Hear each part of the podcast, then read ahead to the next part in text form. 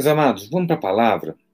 E aí, quando eu vou para a palavra, eu não consigo mais ler né, o que vocês estão falando. Então, sintam-se abraçados e cumprimentados. E eu quero falar com você de um salmo que eu gosto muito. Estava pensando hoje, meditando. Estava conversando com o pastor Ademar, falei, dia de live é o dia que, que eu acordo de manhã, em vez de eu dar graça a Deus porque eu acordei, e está sendo exatamente assim. Eu acordo, eu viro e eu oro e falo assim, meu Deus, o que é que eu, o que é, a minha oração hoje de manhã foi, o que é que o Senhor quer que eu fale hoje? Então eu passo o dia inteiro naquela preocupação, estou rodando igual, né, peru sadia para lá e para cá, mas eu tô, eu tô ligado, assim, na, na ansiedade do que, é que eu tenho que compartilhar que é nesse momento, que é importante para você, é importante para mim também. Né? Eu já preguei algumas vezes sobre o Salmo primeiro, eu quero conversar com você sobre o Salmo primeiro de novo. Eu acho muito bacana esse salmo, acho muito gostoso. Ele é algo assim muito prático e eu gosto da Bíblia muito desse lado prático. A Bíblia mesmo se apresenta de uma forma muito interessante. A Bíblia fala assim: a letra mata, mas é o Espírito que traz vida na letra. Né? Então, a Bíblia por letra por letra, ela é morta ela é apenas um livro de escritos, mas é o Espírito Santo de Deus que traz vida sobre essa letra e sopra vida em nós. Né? E aí a Bíblia se torna luz para o caminho. Olha, eu posso saber a Bíblia de capa a capa, eu posso decorar todos os versículos, eu posso saber tudo o que você imaginar. Se isso não tiver pra, praticidade para mim, se isso não puder ser aproveitado no meu dia a dia, a Bíblia perde sentido, sabia? É uma coisa interessante, né? Eu sempre cito isso. Quando eu estava para me formar. Olha, eu estava estudando, fazendo seminário ainda. Eu lembro que um casal, amigo, conhecido, se converteu, foram para a igreja, e a gente tinha uma pessoa na igreja que era muito versada em teologia pura, nada muito, nada prático, mas muito teórico. Mas todo mundo na igreja aplaudia e tal, beleza, não estou dizendo que fosse ruim, não. Mas esse casal, que era novo convertido, não tinha pudores para falar algumas coisas, então eles viraram para mim e falaram assim: olha, Fulano de Tal prega muito bem, mas você já notou que as pregações dele não servem para nada? Eu falei, como assim? Não servem porque não tem nada prático que a gente consiga aplicar. E é mesmo. E eu comecei a ver isso. E aquilo, eu, eu sempre tentei, é, com o tempo a gente vai amadurecendo e vai entendendo que a palavra tem, que ter, tem que ser prática, ela tem que. É, quando a Bíblia diz que tem que ser a, a letra, né, mata, mas a, a, a vida que o Espírito dá torna essa letra operosa muda, né? A espada que vai, que divide. Então, abra sua Bíblia aí no Salmo primeiro, nós vamos caminhar nesse Salmo primeiro. Porque tem alguns detalhes, e são os detalhes que importam na Bíblia. Né? Deus é um Deus de detalhes. Você já imaginou isso? Deus não faz balai de feira. Né? Que, entendeu? Você chega na feira, tem, tem, tem, tem, uma bacia lá, uma baciada, da mesma coisa, tudo igual né? Você vai e compra lá o negócio, tudo igual. Não, não é assim. Deus é um Deus detalhista, Deus é um Deus que faz as coisas com esmero, Deus não, não, não Ctrl-C, não Ctrl-V, Deus não copia, né? Deus, ele cria. E isso é muito legal. E aí eu quero trazer alguns pensamentos né, e caminhar com você é, sobre esse salmo, salmo de número primeiro. Abra sua Bíblia e vamos aí começar a ler versículo a versículo, porque eu fui anotando aqui um monte de coisa que eu já havia pregado antes e algumas coisinhas novas que eu quero que você medite comigo. A Bíblia fala assim: bem-aventurado. E aí eu quero que você tire da cabeça a história, logo no Salmo 1, verso 1. Bem-aventurado. Que bem-aventurado é feliz. Não, bem-aventurado não é feliz. A conceituação. Ângela, o pai está com Covid, entubado na UTI, fazendo hemodiálise, que Deus alcance vocês aí, viu? Que Deus alcance vocês. Bem-aventurado quer dizer completo, pleno. É o, é, é o indivíduo que ele é feliz, ele é realizado, ele é próspero, ele é alguém que atingiu um nível de satisfação. Isso é ser bem-aventurado. Então, quando a gente pensa no bem-aventurado, fala assim, é feliz. Eu não posso trocar bem-aventurado por feliz. É o cara que deu certo vamos colocar assim, ele, ele, ele, ele é bem-aventurado, é o cara que deu certo na vida. Né? Deixa eu dizer uma coisa a você. Você vai olhar e falar assim, pastor, estou tendo tanta luta, tendo tanta prova. Você é bem-aventurado em Jesus, você é bem-aventurado em Deus, sabe? Então, assim, eu quero que, você já comece já entendendo esse salmo dessa forma. Bem-aventurado E aí ele vem com as negações, né? Primeira parte desse salmo são três negações. Não anda no conselho dos ímpios. E aí eu pergunto a você hoje, quem tem sido o seu modelo? Quando a Bíblia fala aquele que não anda no conselho, né? Ele vai falar não anda, não para e não se assenta. Ou seja, ele está colocando a graduação. Muitas vezes a gente acha que é muito de leve. Você dá ouvido a alguma coisa aqui, é o que alguém diz. Quem que tem aconselhado você? Olha só, você está numa crise, vamos colocar numa crise é, no seu casamento. E aí você vai se aconselhar com alguém não é o fato da pessoa ter separado, separado é um pecado de ninguém. Mas vai pegar uma pessoa que é um adúltero, quanto mais, para orientar você. Sabe? Muitas vezes a gente não nota quem são as pessoas que estão fazendo a nossa cabeça e nos orientando, nos dando conselhos do dia a dia. A minha maior preocupação hoje, a maior preocupação que eu tenho hoje é o negócio. Desculpe se tem gente aí que trabalha com isso é um negócio chamado coaching. Eu me preocupo, eu falo isso desde sempre, porque a mentoria ela é muito perigosa. É você pegar a cabeça de alguém e tentar moldar a cabeça. Ou então é você pegar a sua cabeça e colocar na mão de alguém para que essa pessoa guie você. E eu pergunto: quem é que tem guiado você? Quem é que tem aconselhado você nas suas questões simples e nas suas questões complexas. Porque muitas vezes a gente se preocupa nas crises e com as decisões graves que a gente tem. Mas o que a gente tem que notar é que a vida não é feita de crises e decisões graves. As... Boa noite, Libéria, lá de BH. É, as, a, vida ela não é feita de crises, ela não é feita de picos o tempo todo, de, de, de problemas, não. A vida é feita de pequenas decisões do dia a dia. Você já notou isso? O seu dia a dia não é feito só de problemão. Você não vive o dia inteiro ligado num problemão. Não, você tem coisas para resolver ao longo do seu dia. E quem é que tem guiado você no seu dia? Não anda né, no, seu, no seu caminhar, no seu dia a dia, no seu movimento. Quem é que está dando o seu norte? Quem é que está lidando com você de forma a dizer: olha, o caminho é esse? Estou vendo a Eunice falar ali, campo perigoso. Perigosíssimo a quem você tem aberto a sua mente para que, que, que, sua mente seja guiada. Né? Eu digo a você, você é servo de Deus, você tem o Espírito Santo. A gente muitas vezes depende de alguém para estar tá orando pela gente e tal. Não estou dizendo. Vem cá, quantas vezes eu preciso de alguém orando por mim? Quando as pessoas falam, falam algum elogio, eu geralmente viro e falo assim: lembre-se de orar por mim, porque eu preciso de oração. Mas eu não posso me apoiar na oração dos outros só. Eu não posso estar me apoiando no conselho de todo mundo. Quem quer ouvir todo mundo termina não ouvindo nada. E eu digo a você, o conselho que você tem que ouvir não é do mundo todo. E muitas vezes a, a gente não se, se, se apercebe disso. Bem-aventurado, pleno, não é, é aquele que não anda no conselho dos ímpios, né? E aí você vê, as pessoas perderam grandes oportunidades na Bíblia por conselhos errados. Cuidado com os conselhos que você recebe. Sabe, os conselhos principais da sua vida estão aqui, ó. Palavra de Deus. Isso aqui que aconselho a você, sabe? Fora isso, cuidado, cuidado, cuidado. Lembra o filho de, eu esqueci agora o nome, filho de, de, de, de Salomão, quando foi herdar o trono, ele ouviu conselhos errados, e o fato de ele ter ouvido conselhos errados, ele perdeu o trono, ele perdeu o país, ele, ele dividiu uma nação. A gente pode ter perdas grandes se nós ouvirmos os conselhos errados. Sabe, você tem a palavra, você tem o Espírito Santo, sabe? Seja. Olha, as pessoas gostam de ver tanto poder, eu falo tanto isso nos cultos que eu, que eu ministro, nas palavras, nas palavras que eu ministro.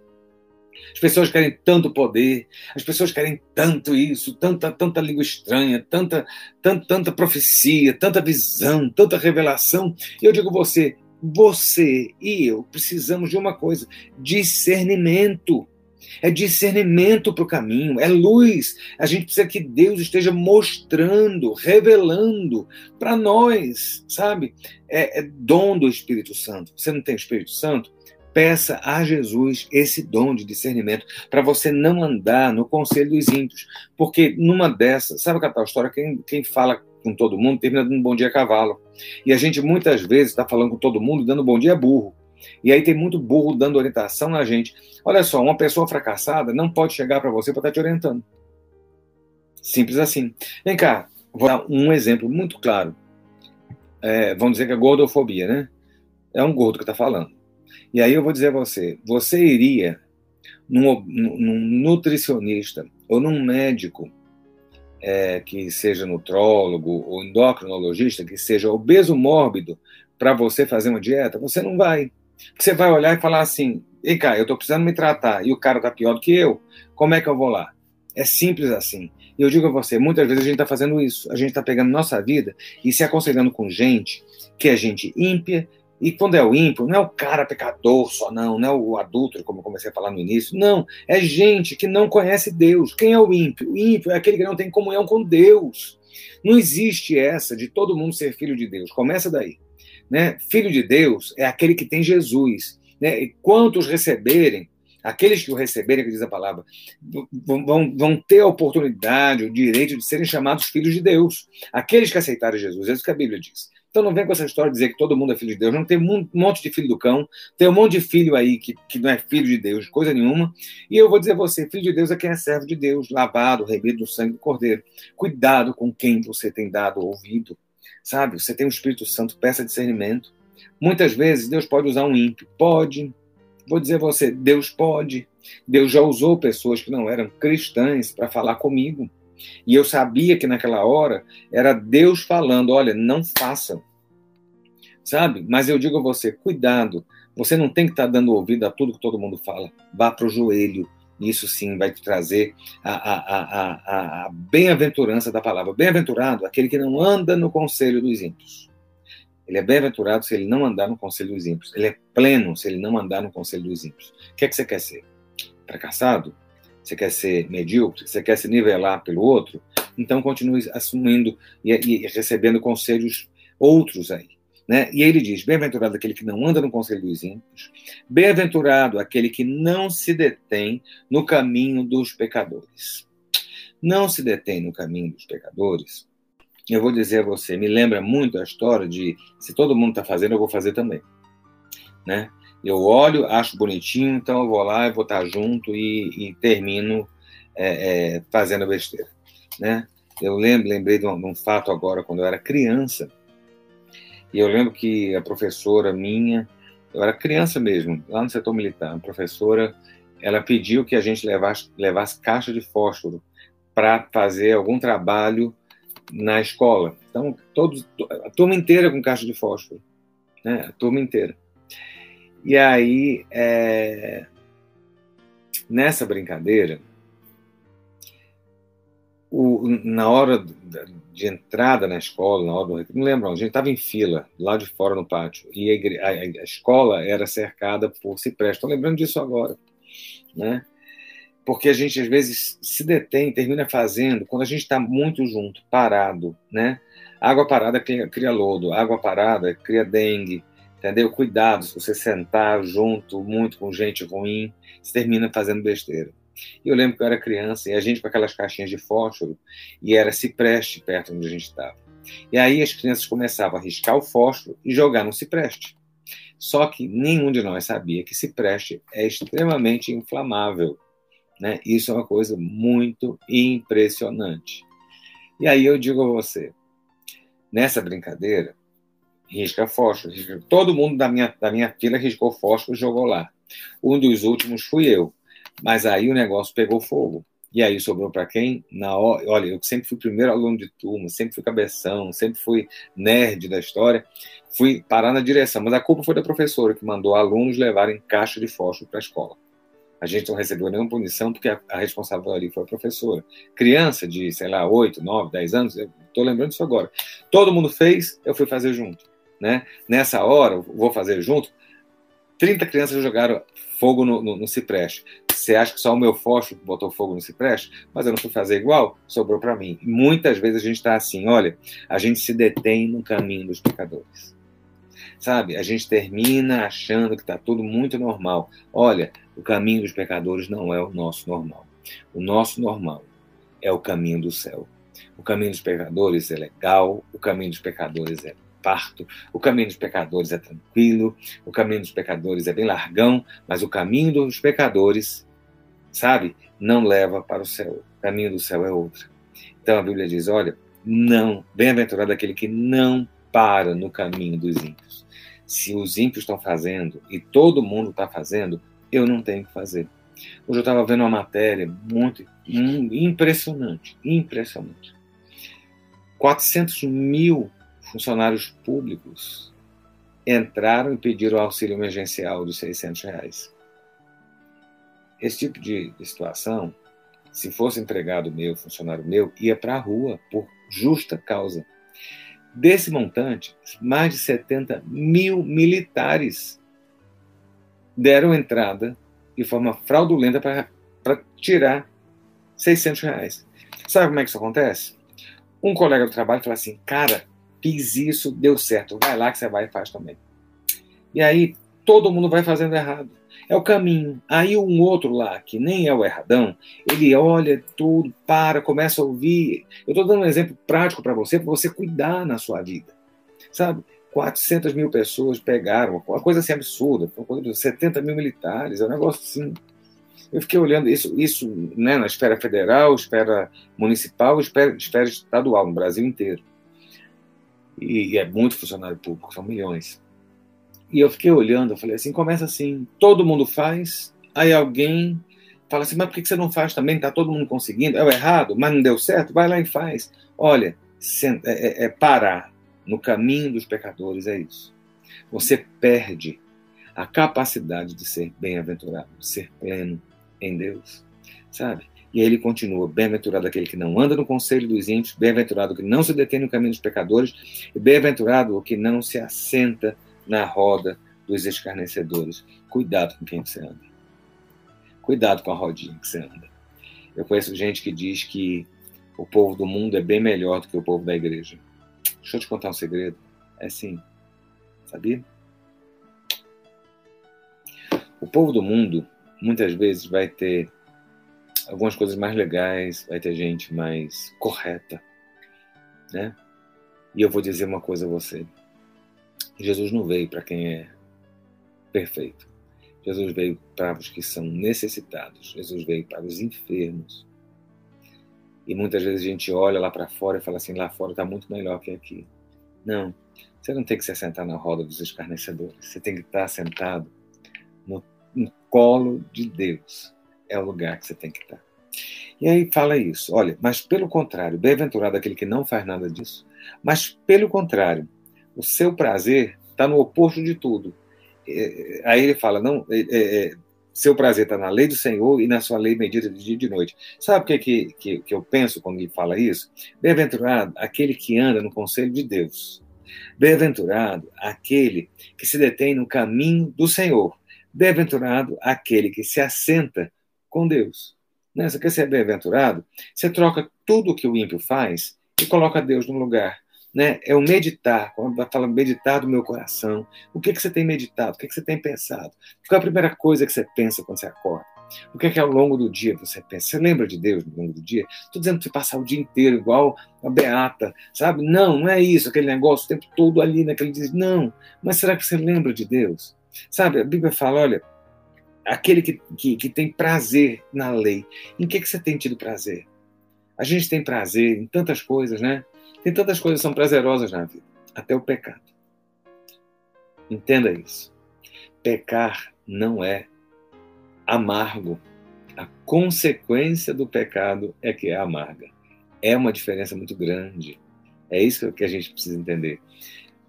A gente acha que o diabo, minha mãe sempre falou isso, o diabo não vem com chifre, rabo tridente e cheirando a enxofre. O diabo vem com bandejas de guloseimas para a gente cair. O pecado é bom, porque o pecado alimenta a carne. E a gente tem que mortificar a carne. E ele diz: olha, pelo contrário, bem-aventurado aquele que tem prazer no Senhor. Em que, que você tem tido prazer? Vem cá, deixa eu fazer uma pergunta. Se você não tem comorbidade, se você não tem nada na vida, se você está ok, muitas vezes você está em todos os lugares. Você tem prazer de ir no shopping, você tem prazer de ir na casa de não sei quem, você tem prazer de estar na academia. E aí eu pergunto, não está na igreja porque a igreja tem Covid. E eu digo a você que muitas vezes a gente está tendo prazer em tudo no mundo e a gente não tem prazer em estar na presença de Deus. A gente tem prazer de estar na roda dos escarnecedores, mas a gente não tem prazer de estar na roda de Deus. Cuidado, cuidado. Você quer ser bem-aventurado?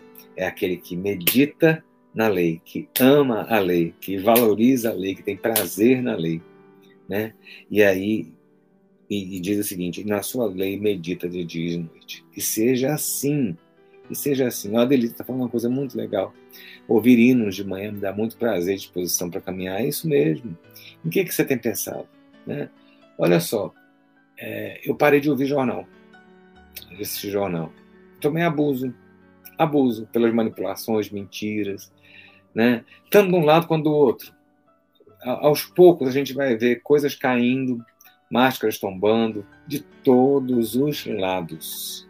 Não é de um só. E eu resolvi tapar os meus ouvidos, porque não vale a pena. Entendeu? É mais importante, é mais legal eu estar vendo alguma coisa de Deus do que estar vendo as mentiras que o mundo faz. Então, em que, que você tem prazer? Né? Você tem prazer na fofoca? Tem prazer em ouvir o mal feito em relação ao outro? Ou você tem prazer em ver a mão de Deus operar? Deixa eu contar um segredo. Cada vez que alguém manda uma mensagem para mim, de verdade, dizendo que Deus ouviu a oração, que houve um milagre, que alguém saiu da UTI, eu choro. Eu geralmente estou sozinho, quando eu estou lendo os WhatsApps, e eu vou, eu paro, fecho o olho, choro.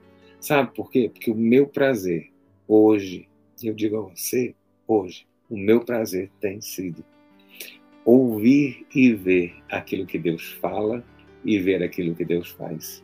Isso tem que ser. Viu? Então, cuidado. Tenha o seu prazer em Deus e medite, se ligue, né, que a sua mente seja assim atraída e presa em Deus, e presa em Deus. E aí ele continua. Algo que eu falo muito nas mensagens é com base nesse texto, talvez alguns de vocês vão se lembrar. No versículo 4, no versículo 3, ele diz assim: Ele será, quem será? Aquele que tem prazer em Deus e que medita na lei de Deus. Ele será como árvore como árvore. E a árvore é um exemplo muito interessante.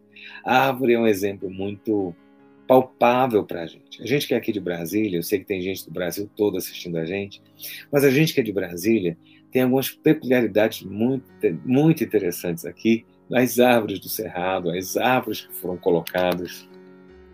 A gente anda na cidade, a gente tem os ipês, a gente tem os abacateiros, a gente tem as mangueiras.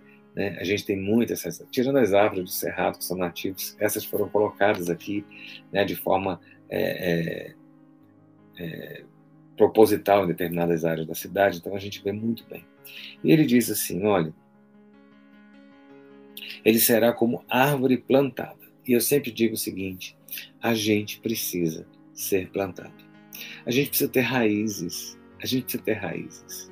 A árvore não, não se dá tão bem em vaso como ela dá na terra, com raízes. Eu tenho um, algumas árvores no meu pátio, no meu terraço aqui em casa. Eu tenho uma jabuticaba que é difícil tratar, porque volta e meia ela fica doentada. Lugar apertado, estreito, ela dá uma, uma jabuticaba doce, mas nem sempre está dando a jabuticaba. Às vezes fica doentinha com as folhas, porque ela está num caixotão, ela não está com raízes. E eu plantei, que a minha filha que, que, que trouxe, salvo engano, quando a gente foi para Bahia, lá para Ilhéus, ela trouxe caroços de é, cacau. E eu plantei esses caroços, e esses caroços deram árvore. E essa árvore teve que ir lá para a igreja porque ela fica num caixote enorme aqui na minha casa. Mas aqui ela adoeceu e ela teve que ser. A, a, a, estrutura das raízes foram três árvores juntas, então, assim, teve que sacrificar, tirar um, porque na terra do caixote não é a mesma coisa de plantar aquela árvore na terra. A Bíblia fala que nós não somos planta de vaso. Você não é uma venca, você não é uma samambaia, Você não é uma orquídea, por mais linda que você ache que, que a orquídea seja. Você não é planta de vaso. Você é árvore plantada. Deus lhe plantou para que você possa colocar raízes, essas raízes descerem e trazerem firmeza a você. São essas raízes que vão trazer firmeza, sabe? E é isso que, que o salmista fala: será como árvore plantada junto às correntes de água. Não é junto de qualquer lugar. Há correntes de água que saem do trono de Deus, lembra disso? Há correntes de água. A água traz vida, traz refrigério. A palavra diz e se apresenta, a própria Bíblia se apresenta como água, né? A água da parte de Deus na sua vida para nutrir você, para fazer com que você continue vivo. Olha bem Brasília. Brasília a gente tem árvores que ficam secas ao longo do ano, mas a gente tem abacates e mangueiras que ficam verdes o ano todo. E aí Deus não quer que você seja uma árvore de cerrado, que perde as folhas e fica praticamente morta. Não, Deus quer que você seja uma mangueira. Deus quer que você seja um abacateiro que fique grande, frondoso, verde. A gente tem uma, uma, uma mangueira enorme na frente da igreja. E eu tenho até raiva dessa mangueira, porque ela tapa a igreja inteira. Está do outro lado da avenida, mas quem passa da avenida hoje vê a mangueira e não vê a igreja. E eu digo a você: Brasília está seca, 12% de umidade, e, a, e aquela mangueira está verde, verde, verde. Deus lhe fez uma planta, uma árvore para ser plantada junto às correntes dele, que você possa sorver essa água, se alimentar de Deus e manter a sua estrutura em Deus. Deus não quer você andando para lá e para cá. Deus quer você com ele, firmado na rocha. É isso que a palavra quer quer dizer. E é isso que o Senhor quer que você. Será como árvore plantada junto às correntes de água. E aqui tem um detalhe: que dá o seu fruto no tempo certo. Há um tempo, e eu quero dizer a você nessa noite, que a árvore plantada, que o servo de Deus plantado em Deus, junto às correntes do trono de Deus, não dão fruto o tempo todo, mas são árvores que dão fruto. Deus não lhe fez uma árvore infrutífera Deus não lhe fez uma árvore estéril. Lembra Jesus caminhando com os discípulos, viu uma figueira e não achou um figo e amaldiçoou aquele figo, porque aquela árvore tinha que dar figo. Deixa eu dizer a você: Deus lhe capacitou, Deus lhe projetou para que você dê fruto, fruto de vitória, fruto de conquista, fruto de bênção. Sabe, você é alguém que vem frutificar em Deus, que vem, sabe, o que, que são frutos? Frutos alimentam, frutos, sabe, geram vida. O fruto, ele, ele termina gerando outra vida, outra árvore. Deus lhe fez assim, desde que você esteja como árvore plantada, se plante em Deus, porque há um tempo, há uma estação. A Bíblia fala na estação própria. Não é em todo tempo que vem vitória, não é em todo tempo que a gente vê mudança, não é todo tempo que a gente vê fruto, mas há um momento certo como tem na natureza, há um momento certo na sua vida em Deus, para que venha a haver fruto. Você dê suas flores e você dê seus frutos, sabe? Há uma promessa. Nós somos árvores plantadas e somos árvores frutíferas. Mas tem um detalhe aqui: a Bíblia fala, árvore que, que, que dá o fruto no tempo certo, mas cuja a folhagem não murcha. Você não é uma árvore que perde suas folhas, você não é uma árvore que murcha, você é uma árvore que, apesar de, de não estar muitas vezes na estação de dar frutos, você continua de pé, vicejando. As pessoas não vão entender. Olhe bem, nós estamos na secura, nós estamos sem chuva, sem mais de 100 dias, ainda tem mais uma temporada sem chuva para frente, clima de deserto, mas as mangueiras continuam verdes na cidade inteira. E aí você fala, mas como é que essas mangueiras conseguem estar verdes? Primeiro, elas estão plantadas, não tem ninguém regando, mas existe, existe água que ela tira da terra. Deus quer você plantado nele. Você vai estar verde, você vai ver o mundo seco, você vai ver as pessoas perdendo as folhas, você vai ver as pessoas murchando, mas você, como servo de Deus, você vai experimentar o vicejar de Deus na sua vida. Você não vai ver folhas murchas, você não vai ver folhas secas, você não vai ver galhos retorcidos, você vai ver galhos cheios, você vai ver sua vida vibrante, você vai ver sua vida colorida, você vai ver sua vida abençoada por Deus. É assim que o Senhor quer sobre você.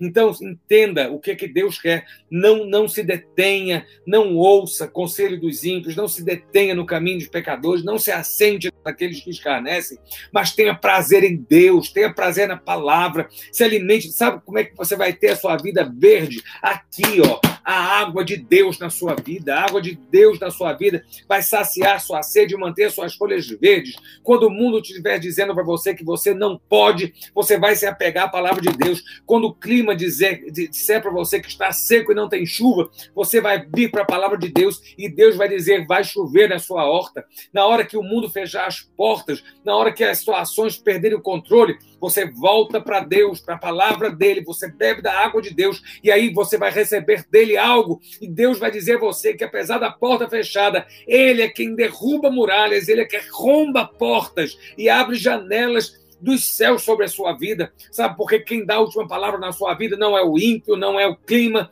não são as estações, mas a estação de Deus na sua vida é perene. Há uma estação de Deus, a estação do fruto, mas na sua vida há uma estação contínua, que é a estação de estar verde, com as suas folhas verdes. Deus tem plano, promessas e há de guardar a sua vida se você estiver guardado nele. Então eu digo a você essa noite, o salmista, quando chega e ele nos, nos orienta desse salmo, bem-aventurado, quem é que nós somos, quem nós temos sido, nós temos todo o direito de sermos bem-aventurados, sermos plenos nele. Então se apodere daquilo que Deus tem para você. A árvore plantada, ela lança raízes profundas, ela vai ali no subsolo e ela tira água. Vem cá, Deus deixou um rio de água para você, mergulhe nesse rio, beba dessa água. O mundo pode estar seco, mas você não vai morrer de sede, não vai morrer a míngua. Sabe? Deus é aquele que te sustenta, Deus é aquele que te dá o socorro, Deus é aquele que te dá a provisão e a providência no meio da sequidão,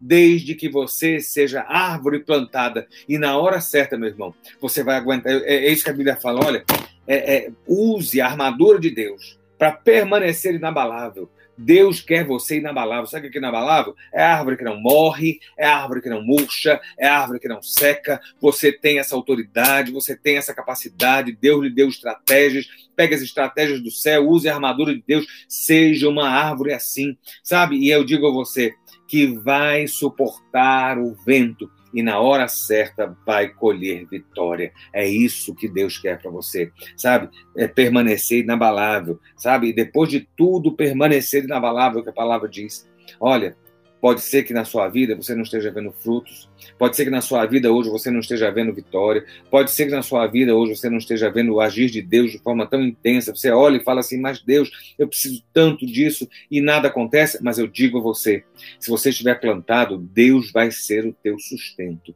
E na estação própria, no tempo certo da parte dele, na hora exata dos céus na sua vida, quando o reloginho de Deus bater a meia-noite noite. Não tem nada que impeça a sua vitória. Entenda isso. Há o tempo certo da parte de Deus, há o momento certo de Deus agir e há o momento certo e a estação certa de você dar fruto.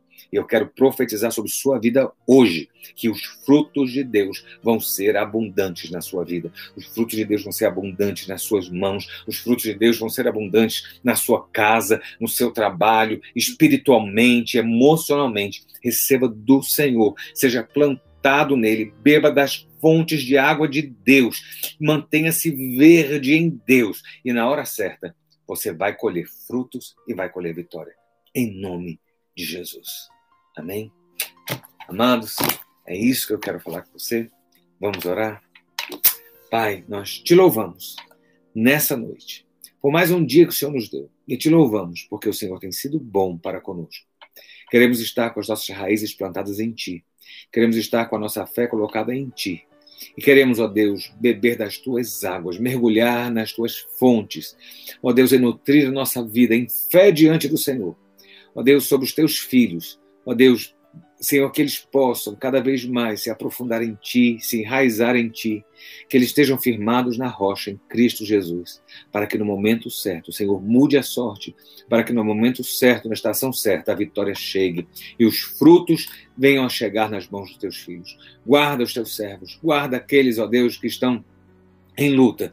Guarda, Senhor, e opera na, na, nos pedidos e naqueles que estão com, com vidas em hospital. Ó Deus, aqueles que estão com parentes acamados. Ó Deus, lembramos do Léo, lembramos de tantos outros nesse momento, que o Senhor possa agir de forma, ó Deus, a surpreender a medicina e alegrar o coração dos teus filhos. Ó Deus, nós clamamos por milagres nessa noite e pedimos, Senhor, dá-nos uma estação de milagres sobre essas vidas, em nome de Jesus. Amém, amém e amém.